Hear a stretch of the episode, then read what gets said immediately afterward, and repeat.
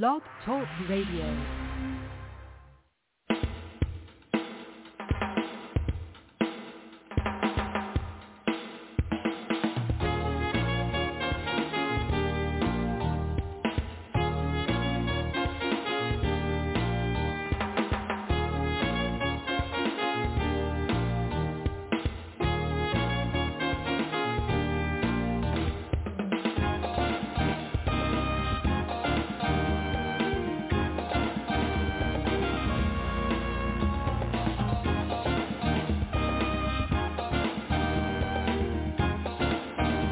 There is nothing in the world like jazz, and there's no better place for jazz than right here at Coffee Talk Jazz Radio. And today is your chance to peek behind the curtain and to get up close and personal with your favorite contemporary smooth jazz, Latin, and gospel jazz artists. Our featured guests are extraordinarily talented, and they come from diverse backgrounds, creating a style of music that's sublimely beautiful, often exuberant, and always innovative. So grab your ice-blended mocha and pull up a chair, and let's share a bit of coffee talk with host Miss Bridgette Lewis. Our show's call-in number is 1-347-934-0108.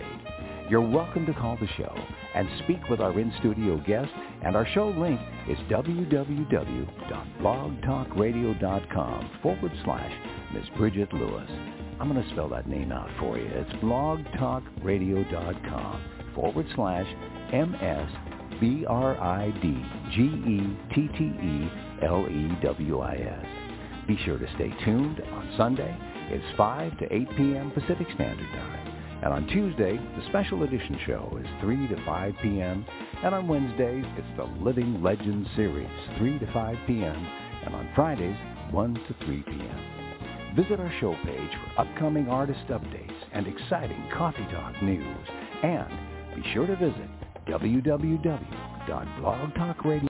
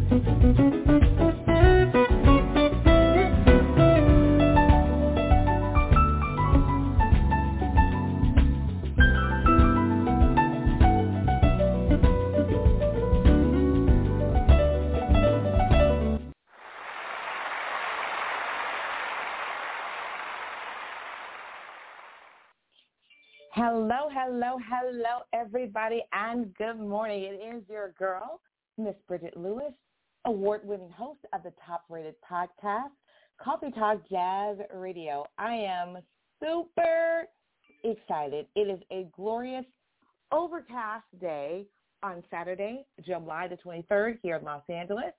And I'm going to bring on my very special guest in just a few moments, but there's just a few housekeeping rules that you can use. Now, there's going to be birthday celebrations, gift giveaways, and so much more. And I have three things that I'm going to give away, but you can't win if you don't call in. And folks are already logging on from around the world, and I'm going to go ahead and introduce this morning's guest. You guys, I am so excited, and I'm telling you guys, I am bubbling over. His name is Little Maceo, and I say that he pushes R&B, funk, and jazz to new levels. His improvisation is fascinating and insightful. He talks with his sax. You know, it's the closest thing to the human voice, right? I love his spontaneity, his artistic expression, and his new track is entitled Evolution. I'd like to welcome the newest member to the Coffee Talk Jazz family. Little Maceo is in the virtual building. Hello. How are you doing, Miss Lewis? I am doing well. How are you? I am very, very, very excited to be here, and you know, just, I'm blessed. I can't say it more how blessed I am. You know. Okay, good. Well, first of all, I've read so much about you. I've listened to all of your tracks. We're going to be getting into some of this delicious music in just a few minutes. But I have a few questions for you, and I am going to put you in the hot seat. So I hope you have your seatbelt on, right? I do. I'm ready. I'm ready. The first thing that I want to know is, when did you first fall in love with your music? And what makes me say that is this. Sax is my absolute favorite hands-down instrument because my dad, my late father, was a sax player. And when I hear your music, it honestly is unlike any other saxophonist that I've ever heard. So how did you find your voice as a saxophonist, Mr. Funky Sax, and when did you fall in love with music? I know that was a lot, but that's how much your music really excites me. Oh, very. Okay. Well, the answer to the first question, it's actually a hilarious story.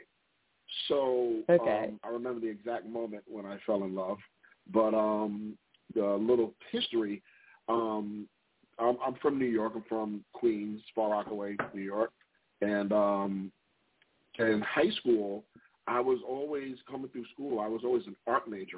I could draw and airbrush and stuff like that. So when I attended school, they were like, "Hey, do you want to take music or do you want to take art?" I'm like, "I'm taking art." So I went 4 years of high school with no music, just taking art. And then 2 weeks before graduation, my guidance counselor came to me and was like, "Hey, you know, you passed all your exams, you did everything, but you don't meet New York State requirements to graduate." I'm like, "Excuse me?" And she was like, "Yeah, New York State requires that you take at least one semester of music." So I got left back from music because I didn't take music. I had to do 6 months extra high school for music.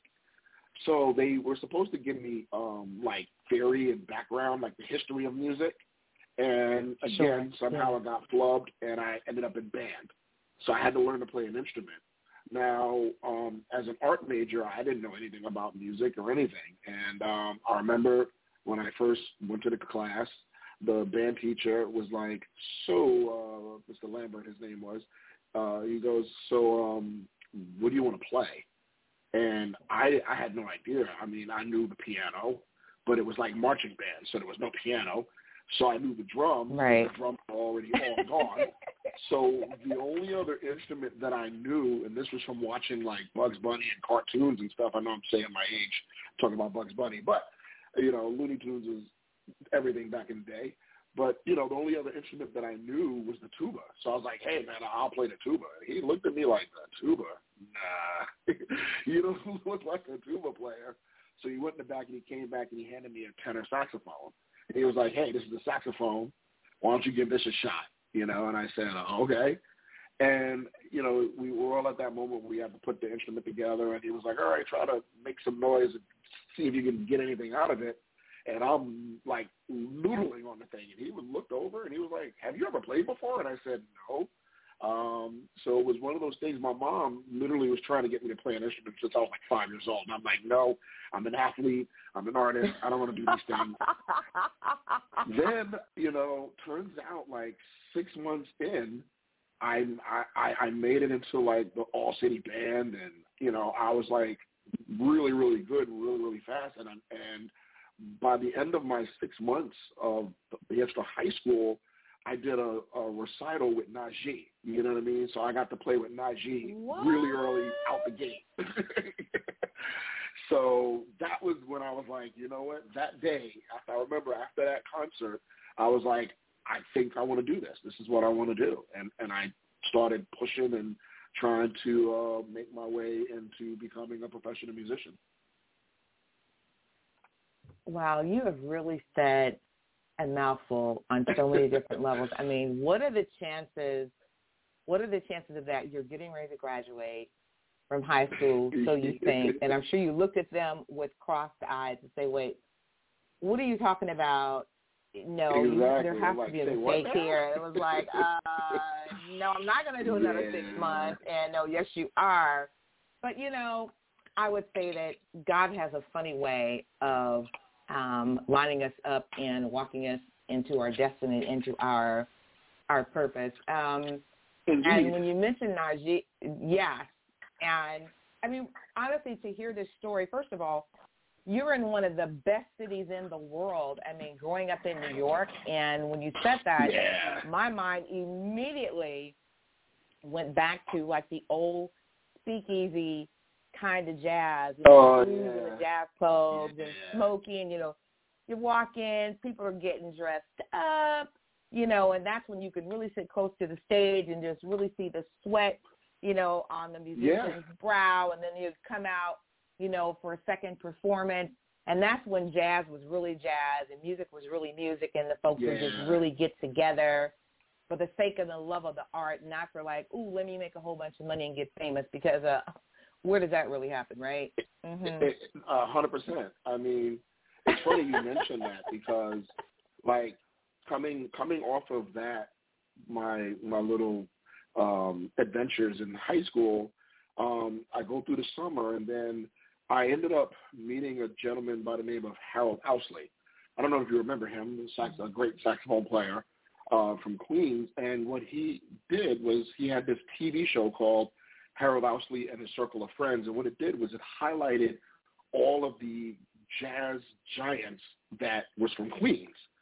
And here I am, a 19-year-old kid, and I'm playing on stage with Harold Ousley, Sonny Rollins, Earl Grice Jr., Kim Clark, and just, you know, all of these amazing, amazing jazz musician, you know, and I just was like, I was literally like thrown to the wolves, man. And I watched some of that video back, and I'm like, God, I was so terrible.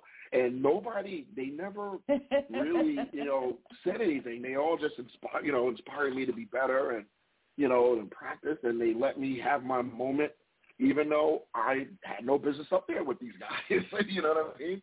But, you know, in New York, you know, we call it the school of hard knocks for a reason, man. You catch your lumps, and you either sink or swim really fast, you know what I mean? And thankfully, you know, I'm a fast learner, and I've learned how to swim, and here I am today, you know what I mean? I'll say you absolutely have learned how to swim, because you've been crisscrossing the country. I've been keeping up with you on Instagram and through your incredible manager. I have to give a shout out to Tyron Senior of T Senior Management. She is everything and then some. She's a godsend. She's amazing. Listen, she has been listen, how I you know, I'm a firm believer in everything happens for a reason. You know, good or bad. It happens for a reason. And Ty always says there's a teachable moment in there. She says it all the time. And I agree with her, you know. And at the end of the day, how we met was so random. There's no other way for me to say it, but I feel like it was just meant to be. You know, I had just left management. I had left, you know, me and my manager parted ways. And I was looking for new management. And, you know, I learned very early in this business, you can't do it by yourself. You have to have a team of people. Nope. And it starts with an amazing man. You have to have good management. You just have to. So I was on an email blog, and I got a random email from the email blog promoting her show. And I said, oh, wow, there's a festival here in Virginia. Let me check that out. So I called. I followed up to inquire about perhaps performing on the show. Then when I got to her website, she was like artist. She manages artists and things. And I said, so let me take a look at her resume. And I'm looking at her stuff, and I'm like, well, I put in a call. I was like, you know, hey, my name's Little Maceo. I blah blah blah blah blah, and I'm looking for management. She called me immediately back, and we talked. That first time, I want to say for like 2.5 hours, and we just clicked, and you know, we haven't looked back. I mean, we've been soaring ever since. You know, I love Ty so much. Ty, if you're listening, I love you. You know, you are definitely the best thing to happen to me, and you know, I'm looking forward to continuing this journey in the future and making great music and moments with you. Wow, you know.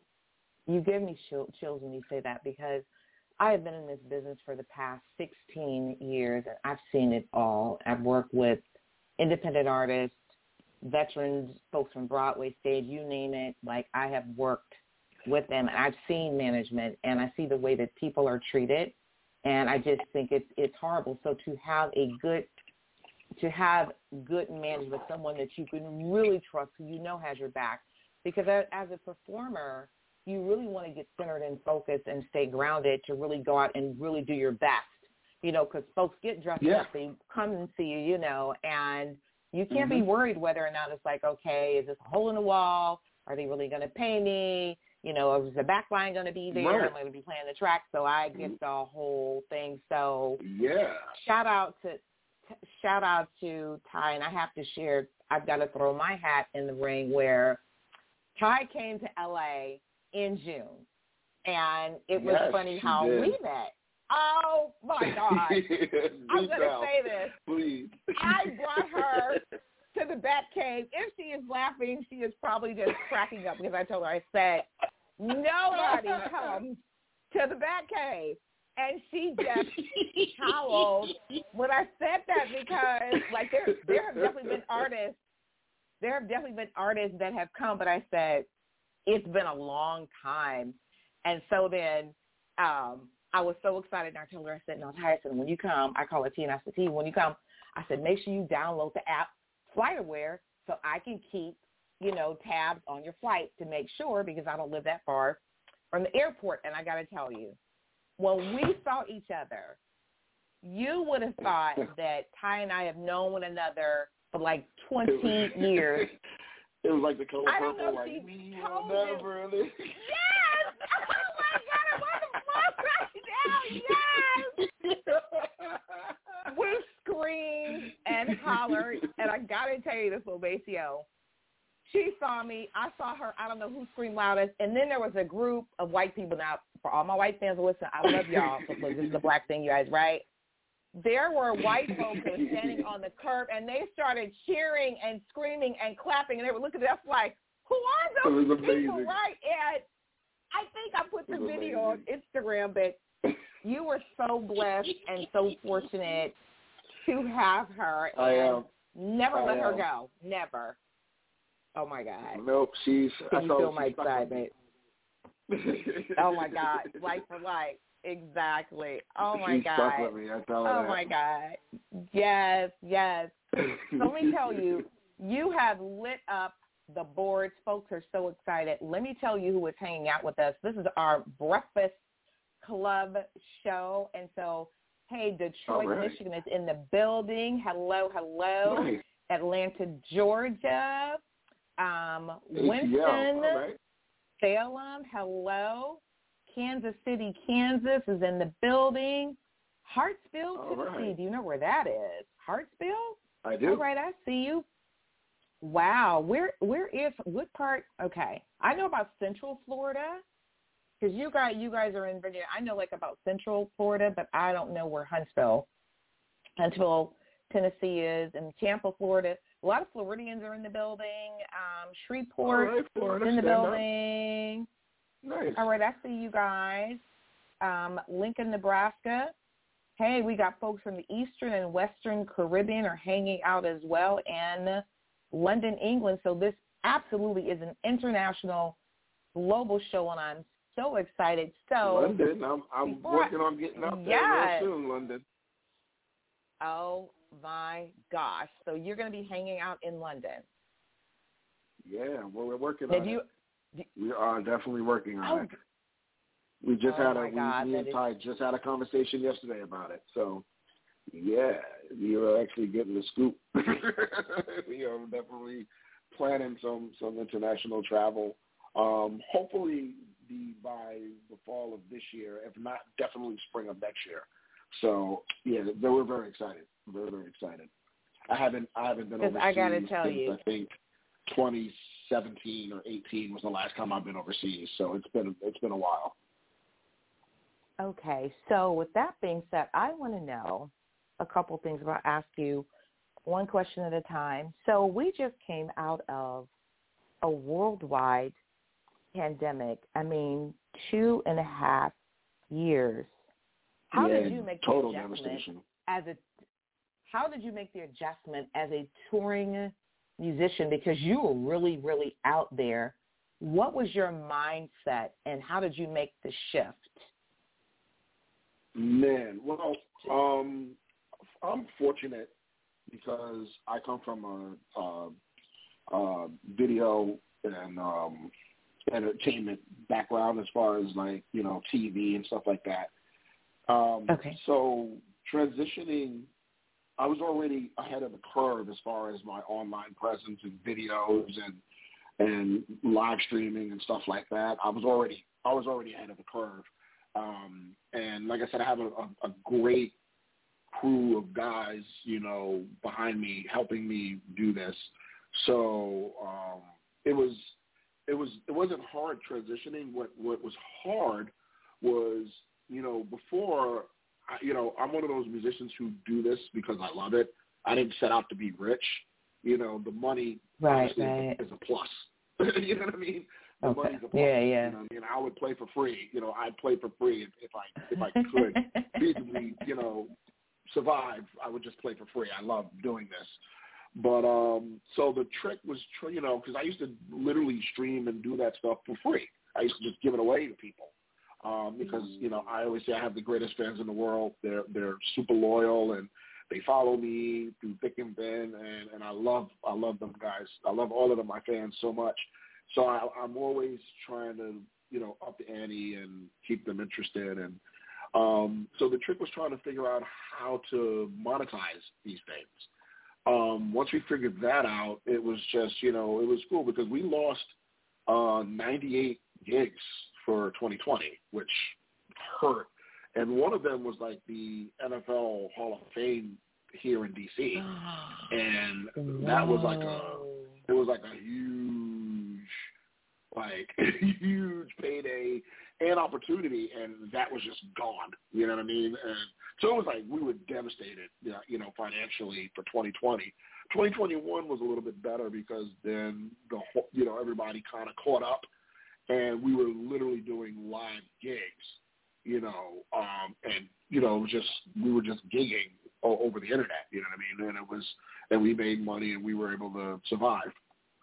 But it was tough, man, you know, and I felt bad for a lot of my peers because they weren't as savvy as I was, and it took them a little bit longer to kind of catch up to the new norm, if you will. And, you know, it was rough for everybody. Like, all the entire industry suffered. and it was just, and we're still recovering. You know, it's not like it's back. You know, it's nice to be able to be in person and nice to have shows and have people, because I'm one of the artists who I feed off the energy of the people. You know, I need people in the world. You know what I mean? And, you know, those of you who haven't seen me, I'm very in your face, you know. My show is not the type of show that you come, sit down, and sip your wine. No. It's a party. And I will come. I will dance on your table. I will sit on your lap. We will, you know, I'm very, very approachable and very in your face. And I want to make sure that you experience it's something you're never going to forget. I always say, when I go to a new city, I'm like, how many of you guys have seen me before? And I promise you, by the end of this night, you're never going to forget me. And that's just what it's been, you know. And like I said, I'm fortunate enough to be able to speak to a vast variety of people, you know, not just contemporary jazz artists. I speak to pop artists. I speak to country artists, blues artists. You know, like, I have a plethora of people who dig what I do. So I'm blessed in that aspect. Wow, you said so much. Well, first of all, number one, I'm glad that you're still here, because the world needs your voice. And I'm telling you. Oh, thank you. Honestly, when I heard you playing, I'm like, okay, you are so welcome. Like, I can close my eyes. I can tell if it's Najee, if it's Boney James, if it's Dave Koz, if it's Tom Braxton, if it's whatever sax player it is. I already know, because everybody has a signature style. And for me, you are like a titan on sax, and you play with such ferocity. And I'm like, my God. I mean, I'm telling you, I looked at the videos and thinking, he's leaving everything on the stage. And I like the fact that you said people are really, they're getting more than their money's worth, because you're literally like down. You're not even on the stage. You're just in the crowd. Yeah. People are touching you. I mean, like, I saw the videos, like, you're in the crowd. People are touching you. And to me, I know that you could really feel their connection. So my question is, 100%. Can you feel when you have the audience attention? Like, do you just know that moment? I know immediately. You know, it's so funny. We I was talking to Ty about this. Sometimes you come out and the crowd is instantly with you. Then there's other times you come out and you got to kind of work to get the crowd. One of the things that I'm blessed at, and I'll tell you a quick story. So I was in Memphis a couple of years ago with Uncle Nick, Nick Colione, fallen brother, and Brother Eugene, Huge Groove. And, I was the opening act. And, you know, I remember, you know, I will say this, the promoters really didn't treat me the best, because I was, quote, unquote, only the opening act. So I remember Uncle Nick came to bat for me. And, you know, before he even knew, he didn't know me from a hole in the wall. You know, he said, you know, the way I carried myself, he was like, there was something about, we met the night before as we were doing a promotional run. That was the first time we had met. We were at a club doing a, so, you know, I didn't really play. He didn't play. We just kicked it for a few minutes. And, you know, the next day, like I said, he went to bat for me and demanded that I was treated equally.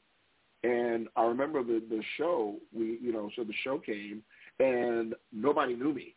And, you know, like I said, I always ask, how many people know, and usually I get a handful of claps or whatever, like zero people clap. And I'm like, oh, my God, this is going to be a nightmare.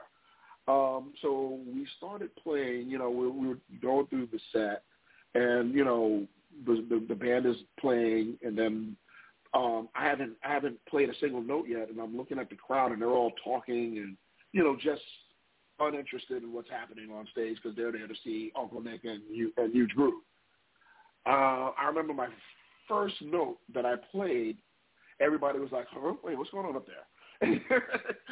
And as I'm playing... You caught everybody off guard is what happened. They just weren't Right. And then, you know, we got through the song, and then I played my song Tomorrow. And the minute I introduced the song, like, this is my song Tomorrow, blah, blah, blah.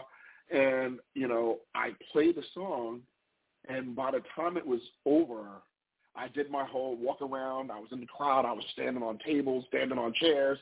I had a standing ovation. You know, the entire room was on fire. They were throwing stuff at me and whistling, and there's videos on YouTube from this night. And then I go into my last song. As I'm playing my last song, and this is Uncle Nick, he's hilarious.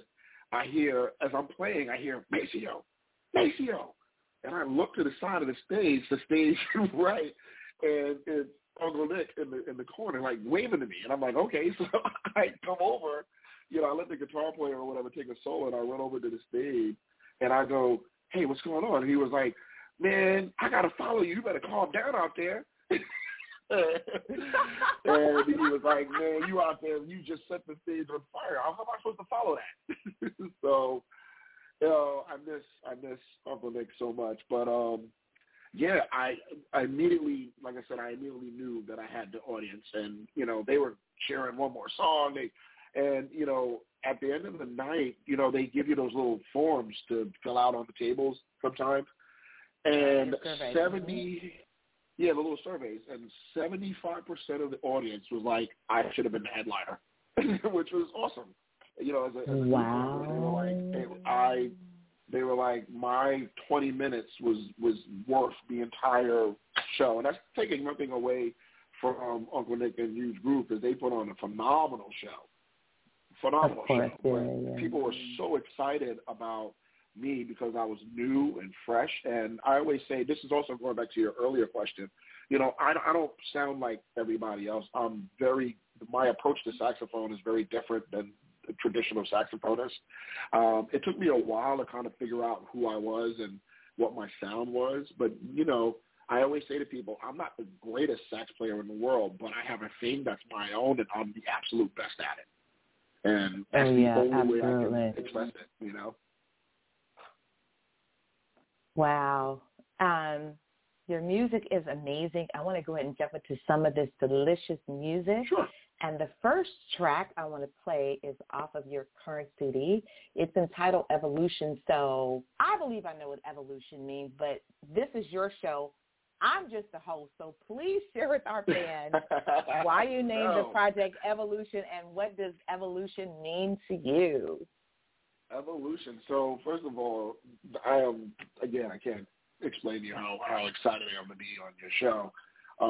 Like I said, it's your world. I'm just a squirrel. But, evolution. Like I said, for me, I've had a developmental deal with a major label. Back in like 2003, I was signed to a major label and had a developmental deal. And at the time, they were pushing me to be the Black Kenny G. So I played soprano and I did the Kenny G thing. You know, halfway through that, you know, I'm like, there's already a Kenny G. You know, we don't need another one. So I started trying to figure out, you know, who I was. And, you know, just like every other musician out there, you gravitate to who you gravitate to. I'll never forget, I was coming off of my Sony contract. That was the label I was, you know, had the development to deal with. And I ended up playing in this band in New York called Milo Z. And, you know, what's funny is I was always able to electrify the crowd because I do all this, you know, I hate to say tricks and things, but they were, you know, looking back, they were tricks and you know, and the people loved it. So I remember our manager / keyboard player, Scott Rush, Scotty was like, hey, man, you know, that Kenny G stuff that you're doing, you know, because I used to circular breathe, the whole bit, you know what I mean? And, you know, the people love it, but it's not funky because you're in a funk band now, you know. So we got to do some kind of funky stuff. So, you know, have you ever listened to, like, Maceo Parker? And I said, who? We were literally we were driving to like Saratoga, New York or something, and he was like, they literally stopped the van. I was like, what? You don't know who Maceo Parker is? And I'm like, no. And, you know, they was like, you have homework. You have to go and listen to me. So I went to Virgin Records, which was still around at the time. And between Virgin and Tower, the two major New York record stores, I bought every James Brown, Maceo Parker CD that I could find. And I listened to this stuff, and my mind was blown. So I started studying Maceo, and I started, literally just trying to emulate Maceo. Then I ended up in a band called the Days of Wild. And at the time, the Days of Wild always had some kind of celebrity front person. They would have a celebrity guest front person. This particular night, it was a gentleman by the name of George Bragg from back in the day, and Jimi Hendrix was George Bragg's guitar player back in George's band.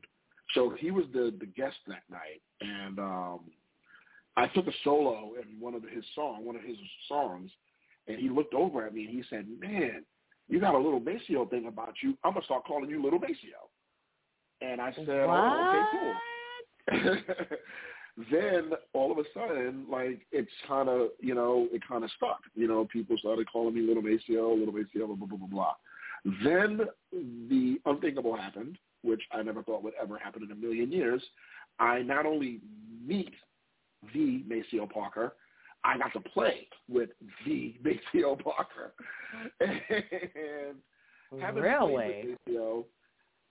played with Maceo, I realized immediately I don't really sound like Maceo.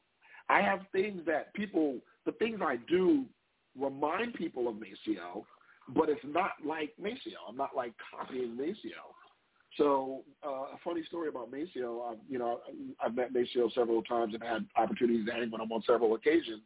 He doesn't remember anybody's name. It's not personal. He just doesn't remember anybody's name. So every time he meets me, conversation goes like this. He goes, "Hey, what's your name?" And I give him my government, and he says, "Yeah, you look like that Cosby kid. I'm going to call you Cosby Kid." And I said, okay, sir. And all night he calls me Cosby Kid. Not Theo Huxtable, not just Cosby Kid. That was my name, Cosby Kid. So the second time that was at SOBs in New York, a club in New York called SOBs. The second time we ran into each other was at the Blue Note. So we're at the Blue Note, and he's like,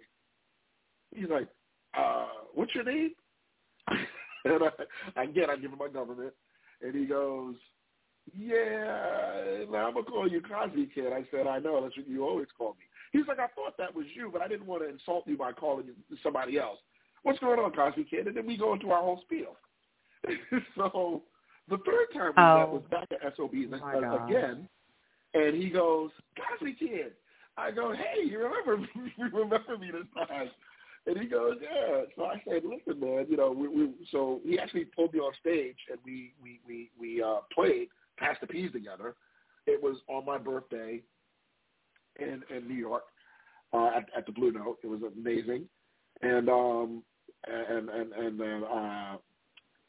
I say to him at the end of the night, we're in the green room and we're hanging out. I go, so people call me Little Maceo, and he goes, "They call you what?" And I said, "Yeah, they call me Little Maceo." And he goes, "I don't know about that."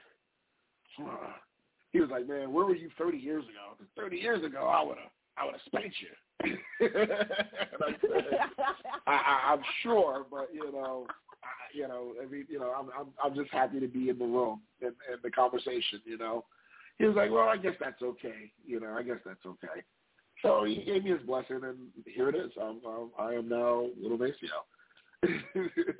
So to wrap it up in a bow, the reason this next album is called Evolution, this is my third album, it's called Evolution because, again, it was my evolution of how I got here, is how I evolved to the musician and the artist that I am today. You know, I finally found my voice. I'm finally happy with what I'm putting out. I'm happy. You know, I'm not trying to be anybody else. I'm literally just, exactly. I'm okay in my own skin, you know, and that's why this one's called Evolution. Sorry for the long roundabout answer. Oh, but, no.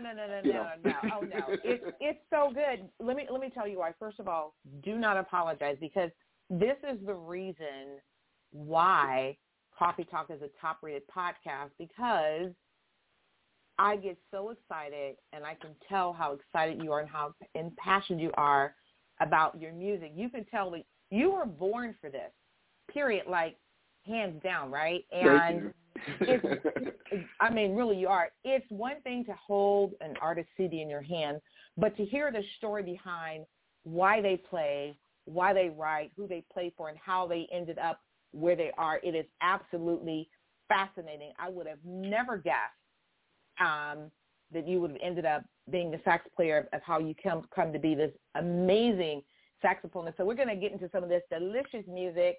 Folks are chomping at the bit. And so if you guys want to speak with Little Maceo, you guys just make sure you call our guest number. It's 515-605-9704. And I'm not going to tell you what I'm going to give away. You cannot win if you don't call in. So we're going to go ahead and jump into, I'm going to play actually my favorite track, okay? I want to play my favorite track first. So what we'll do is, we'll do a double-double. We'll play Evolution, and then we'll play Tumo. And then when we come back, Little Mason is going to tell us about Tumo. So let's take a listen, guys.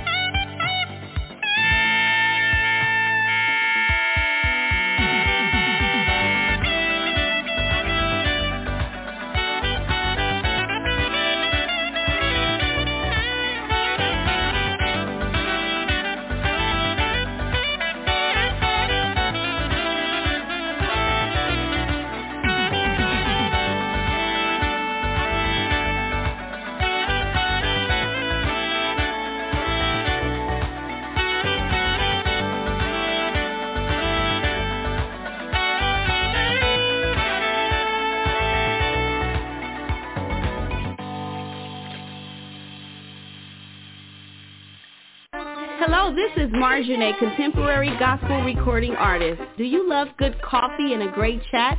Well, today is your chance to peek behind the curtain with your favorite artist. Are you celebrating a birthday? If so, join us with the Coffee Talk Jazz Radio Birthday Club. Send us a text at 562-355-0311 or email us at coffeetalkjazzradio@msn.com. We'll also give you a live shout-out and plenty of Twitter love. You never know what you might win. Call us today if it's your birthday at 347-934-0108. Be sure to follow our tweets and also follow us on Facebook. So happy birthday from Miss Bridgette and the Coffee Talk Jazz crew. Hi, this is Nick Colione. Let's keep the Coffee Talk Party brewing each Sunday, 5 to 8 p.m., Tuesdays, 3 to 6 p.m., and Fridays, 1 to 4 p.m. Pacific Standard Time. You'll hear jazz greats, R&B, soul, and funk influences. Stay tuned and you'll hear jazz past and jazz still to come. Be sure to tune in and listen in with your host, Miss Bridgette.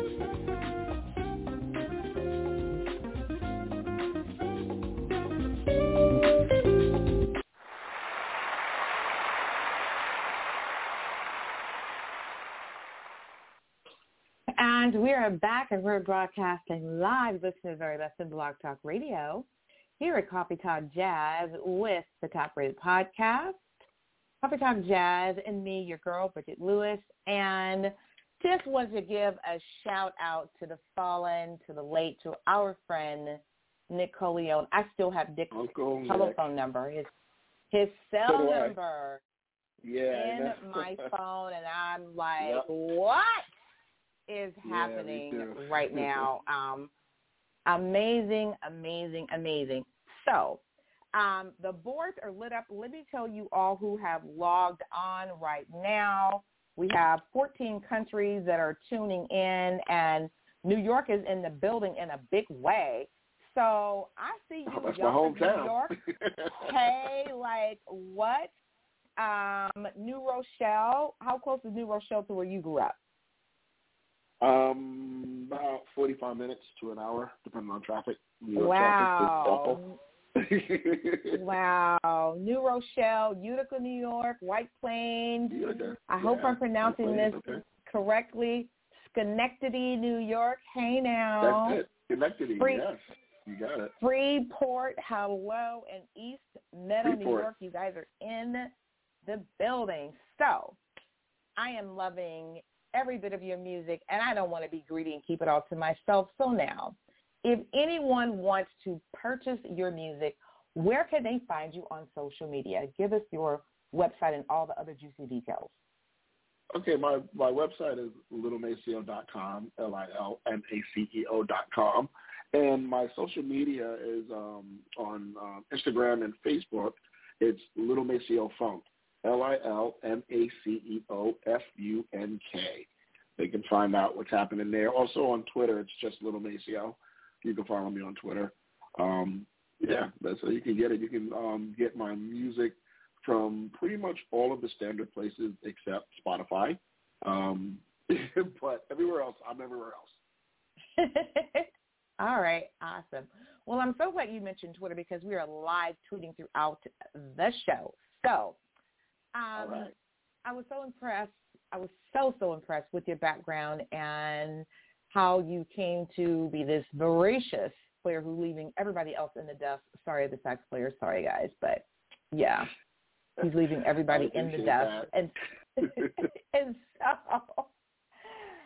so I want to talk to you about how important it is to pass the musical baton on to the next generation.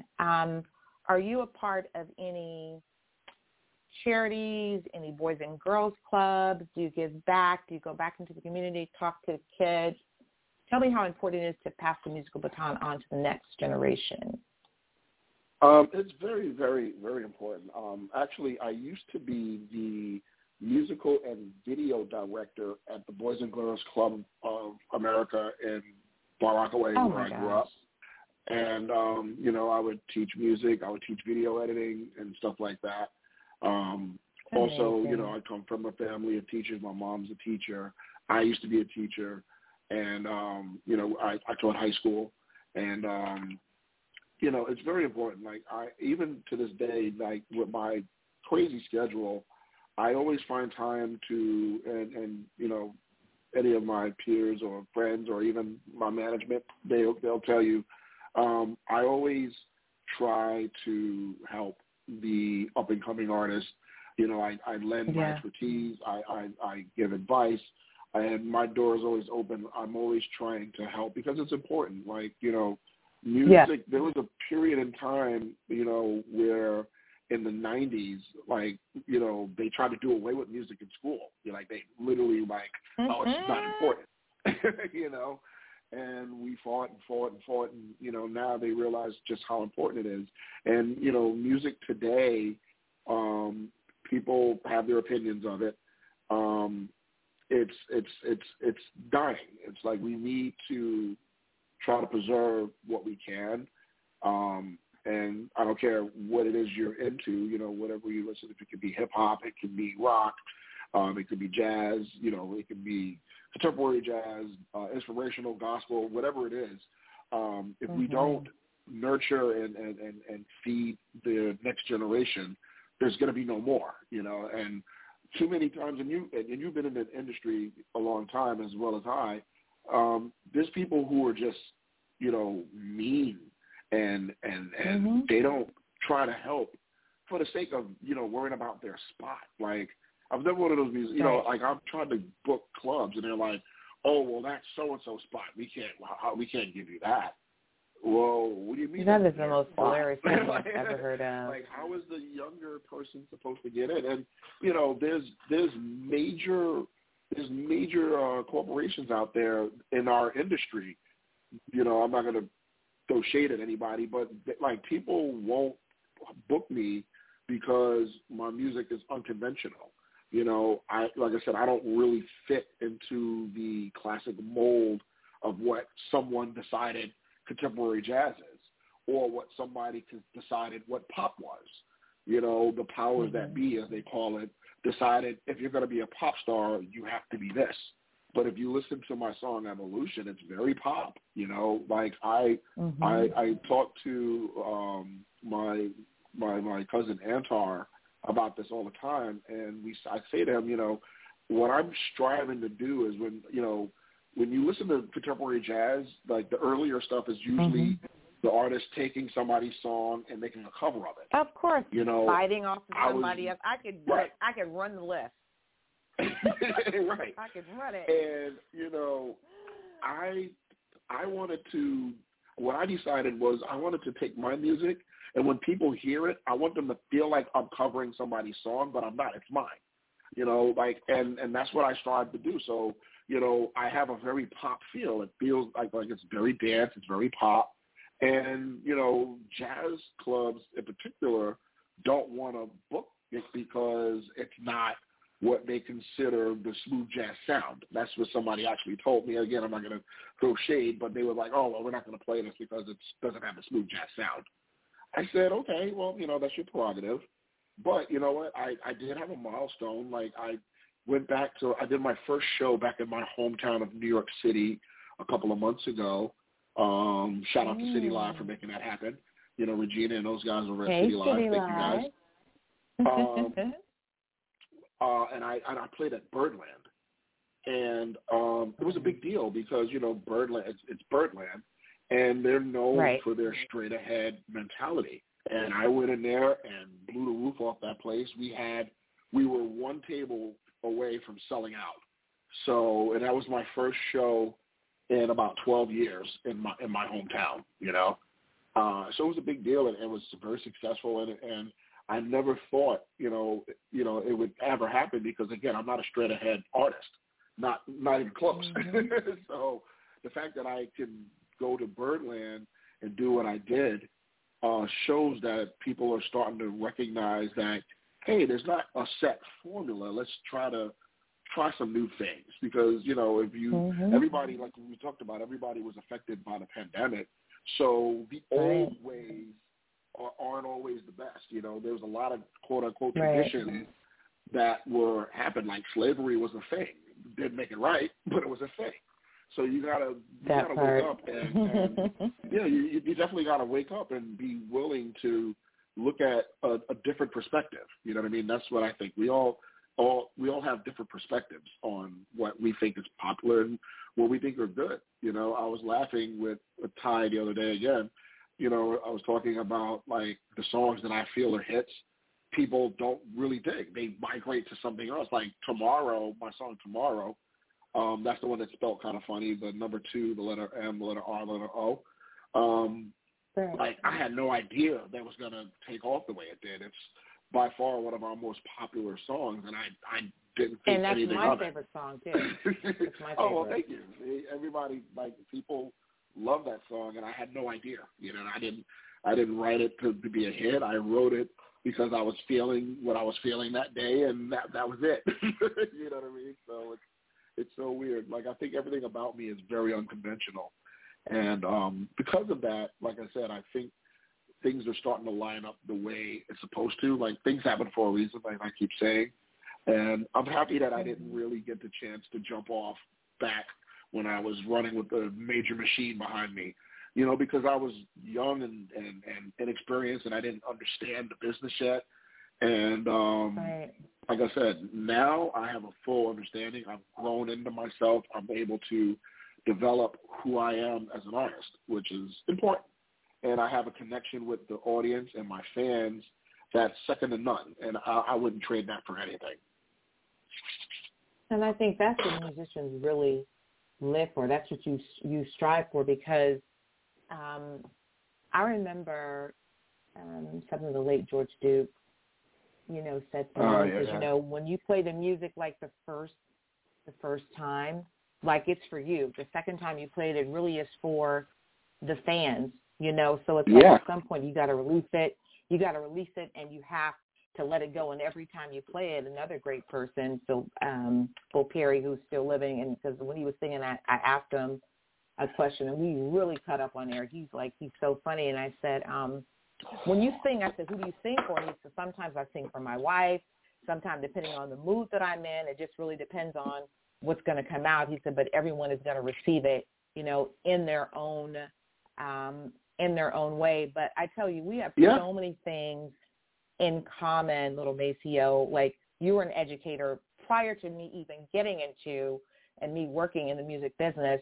I was an academic advisor at USC for 10 years, and I come from a family of educators. So, That's amazing. World, right? And my point for even bringing that up is a lot of people don't know that. And I'll say this on air: I got fired from USC because I had to make a really tough decision, and I couldn't make the decision, and my mom got sick, and she was, like, critically ill sick, like in a coma, brain surgery sick, and 30% chance of, like, not making it, right? And so they were saying, well, God, you know, Miss Bridgette, you know, we really love you, but, you know, you're one of the best academic advisors we have, but, and you make us a lot of money, but, and when are you coming back to work, but? I'm like, wait, what?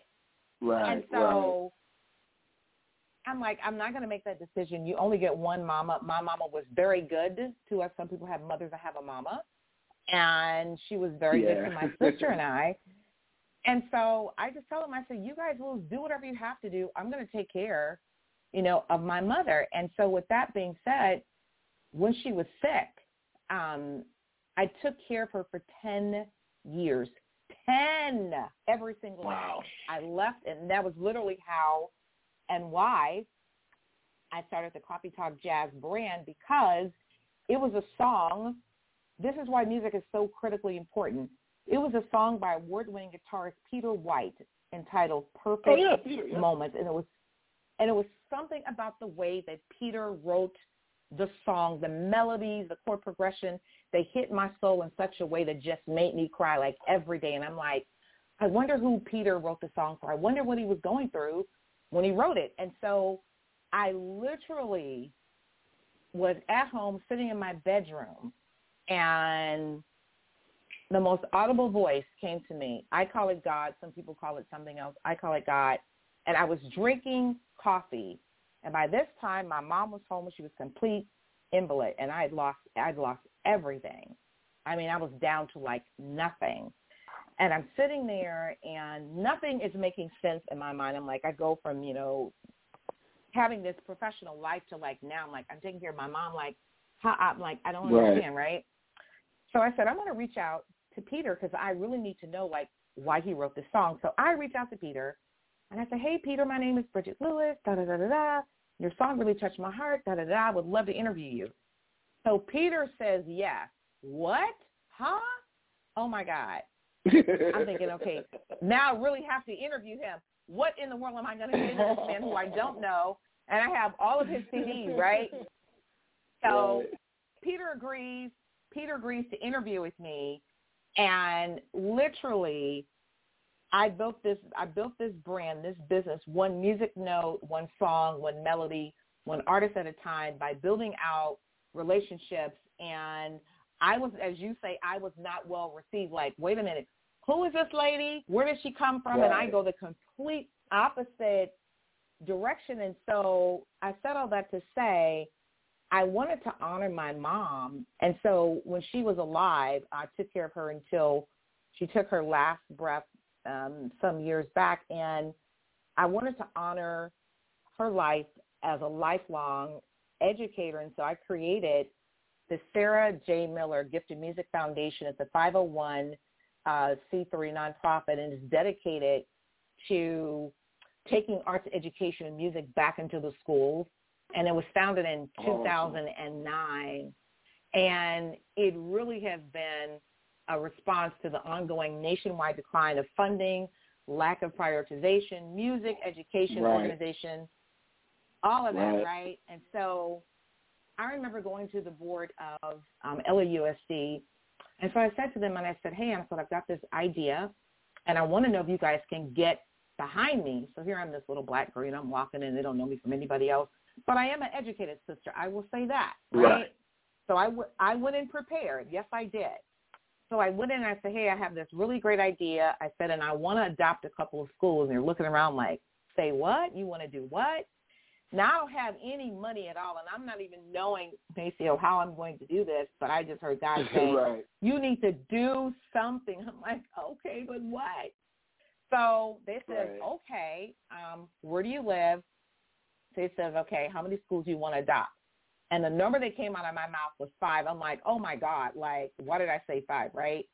So then they give me the worst schools in the whole district, right, with the low numbers. They have no teachers. They have no instruments. Like, yeah, she said she wanted help. Okay, let's see, right?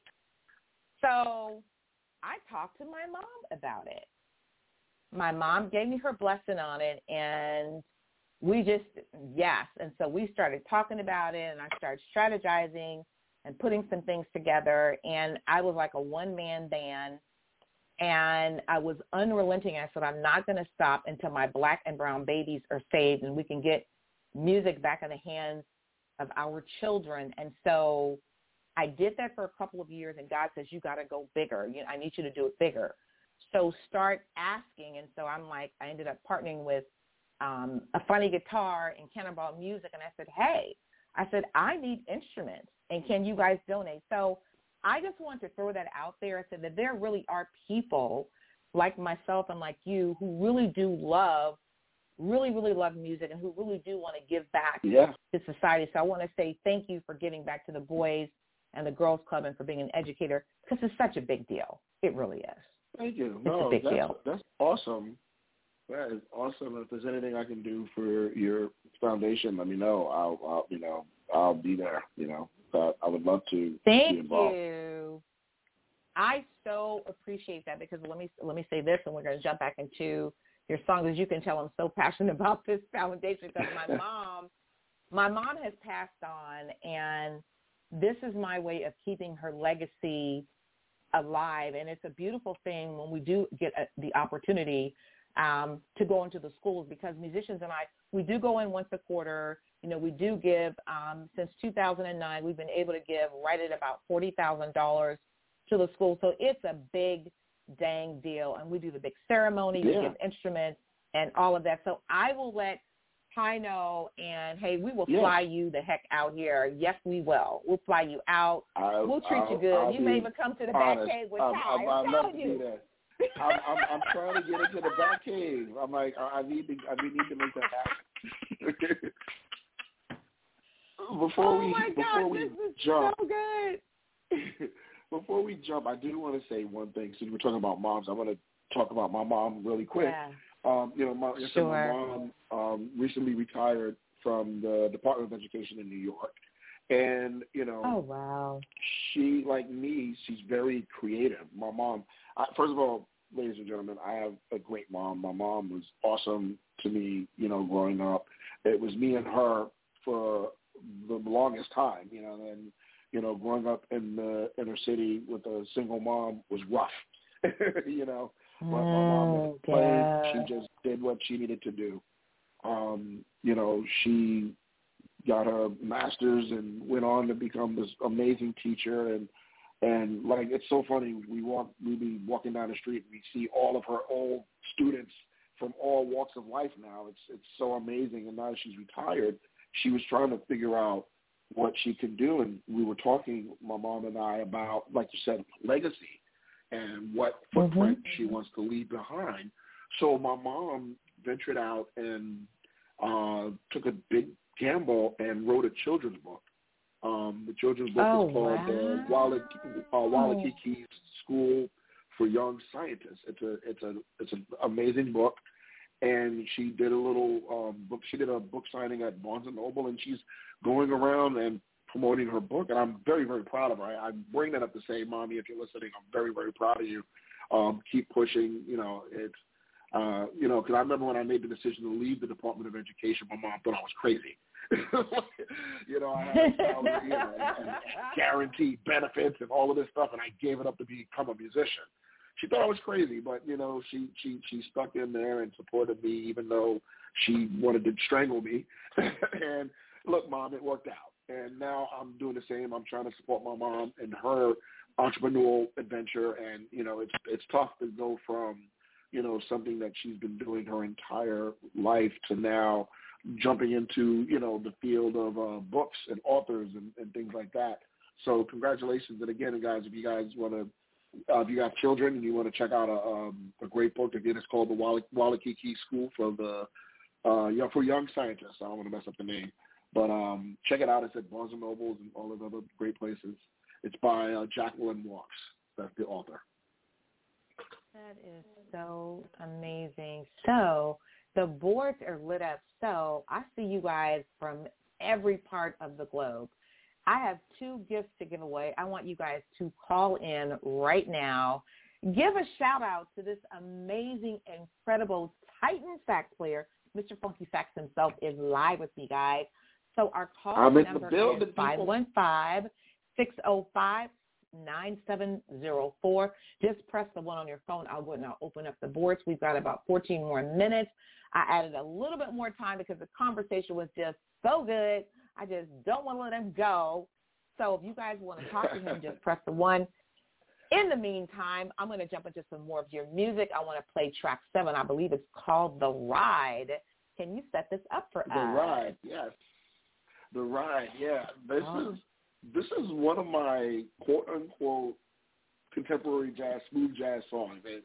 I set out to write a smooth jazz style. Again, I talk to Antar all the time, my cousin Antar, and I go, I don't have that sound. I want to write something that has that sound, and this is our attempt at it. So here it is, The Ride. All right, well, let's take a listen. And I see all the callers are still logging on, and callers, I promise, after we play this track, I'm going to open up the board, and I'm going to give two things away. So let's take a listen.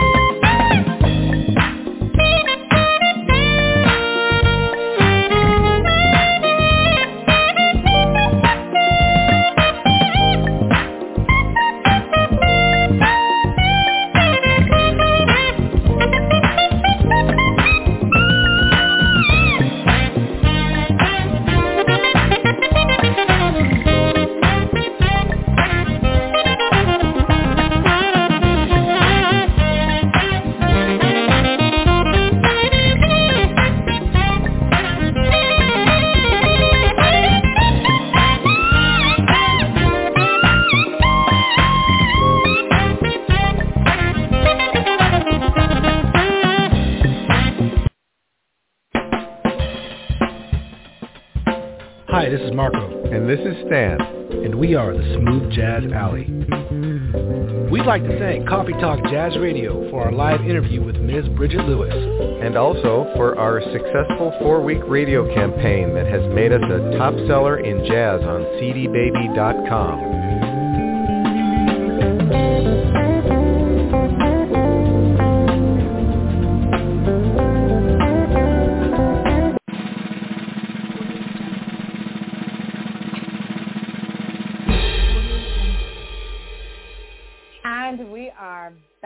Broadcasting live. You guys are just joining us. We have had an amazing morning. The boards are lit up, so they are chomping at the bit. So I'm going to go ahead and open up the board and let's see who is calling. Hello, hello, hello. You're on live with Miss Bridgette Lewis of Coffee Talk Jazz, and a very special guest, Little Maceo, Mr. Funky Sax. Looks like you're calling from last four of your phone number, 1754. You're a live caller. Tell us who you are and where you're calling from. Oh, my goodness. Good afternoon. This is Whittington Still, and I am in Florida at the moment. I'm originally from Jersey, but I have been waiting to give a couple of messages to that amazing, let me tell you, Little Maceo. Thank you. Good afternoon. Thank you. I am an indie artist. And you can check me out whenever, but it's about you. And I'm telling you, I've been dancing in here and writing down the names of these songs because evolution is going to be my new wake-up piece. Awesome. Oh, my man, God. That's awesome. You're amazing. You're amazing. And Bridgette, Miss Bridgette, I love your platform. I love what you're doing and the professionalism, the presentation. You guys' stories, I mean, we have so much in common. I think that's a spiritual thing. When you find like spirits, you know, you just connect. Yeah. And the similarities are just there, and they're undeniable, and that's the way the universe lets you know you're in the right place, you're listening to the right people, and to get connected. So I'm one to connect the dots, and I hope I can connect some dots with you guys. But Lil Maceo, I was listening to your story, and I was just smiling because, for one, the one about Parker Maceo not having the name in his mouth when he sees you, you know, and the name thing is big with me. That is big with me. So I was like, I sure hope he told him. And then you said, I told him they call me Lil Maceo. He will not forget your name now. Yeah, that's true. One thing. 100%. And then I'm so happy for you that you stayed true to you. You didn't conform. You didn't blend in just to get along. You didn't do that. You stood your ground, and you stood out, and you will continue to do so. So kudos to you, and keep that up. Thank you. Don't ever stop. Thank you. And the other thing, you're welcome. I just said this the other day. When you love what you do, it shows, right? It just shines through. You love what you do.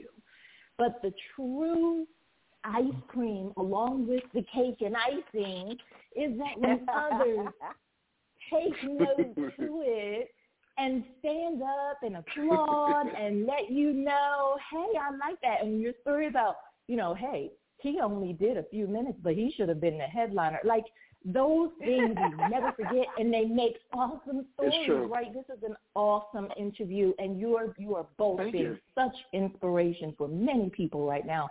So I just had to call and say that. I hope I wasn't too long-winded, but it's just so amazing, and I'm a new fan, and I'm serious. Evolution is going to be my new wake-up song because it got me on my feet, and I loved it. Great job. Thank you so much. Thank you. You're so welcome. Wow. Please do me a favor. I'm so glad that you called in. Please do me a favor. Go to my website. Go to coffeetalkjazz.com. Pop your information there and say, hey, I was the first caller, and you won. Let me tell you, these T-shirts are coveted. The Coffee Talk Jazz and Coffee Talk Jazz Magazine T-shirts are coveted. You were the first caller, so I would love to gift you one. Let me know what your size is, and they will ship out on Monday. And then Maceo, I'll owe you a shirt also. Goodness. So, well, yes. And if I can just jump in, and since you're a brand new fan, what I'm going to do for you is I'm going to have my manager send you our single via email, so you can have Evolution for free, just because you are awesome. My goodness. I'll still go to your website and purchase what I can, because you're amazing. I appreciate and this that. Is what Thank we you. Have to do. We have to support one another. You know, we have to do that and to keep it alive. I can't say it enough. I really want to stay in touch with both of you. We have so much truly to talk about. Definitely follow me on social media, or you can send me an email from my .com. You just like you said, let me know that you were the first caller, and I'll remember. Absolutely. I have all of your – you won't forget Whittington Still. You will not forget that name. And Miss Bridgette, thank you so much. I didn't expect to win anything. More than I never win anything. So thank you. And I'll have something special for the both of you. Thank you very much, because I mean, my goodness, this is going to be a great day. You both have made my day. Thank you so much. Keep doing what you're doing. I will reach out, and I look forward to hearing from you both. Thank you. My pleasure. Thank you. Bye. You're welcome. Bye-bye. Well, I got to tell you, this show has been absolutely amazing, and I put a little bit extra time on the clock. Does it feel like we've been talking for 90 minutes? Has it been 90 minutes? Oh, my God. Yes, it has been. It absolutely. This is how my shows feel. It absolutely. I mean, you know, it's so seamless. You are very, very easy to talk to. You're a wealth of knowledge and information. And I'm really, really excited about your career, and you're really going to impact so many lives, because I know that music matters. Music has the power to heal, the power to move people, and the power to bridge the divide, to bring people together. So what do you want fans to know most about you before we close it out? Because we literally like ran out of time. We've got about 2 minutes. So what do you want fans to know most about you? Well, I wanted to let them know that I'm very, first of all, I'm appreciative of all of those guys. I can't say it enough. And I'm very approachable. You see me at the shows, please come up to me. I'm very approachable. And, I love what I do. And, I want everybody, my goal is to entertain the people. I don't care if it's just one person, as long as I made them forget whatever they were going through for that day. And, my shows are normally 90 minutes, and I take them along for that ride, and you have a great time, then my job as an entertainer is done. So, I'm hoping to be able to take you guys on a lot of journeys with me. And, again, I love you so much. And, again, Ms. Lewis, thank you so much for having me here. This was awesome.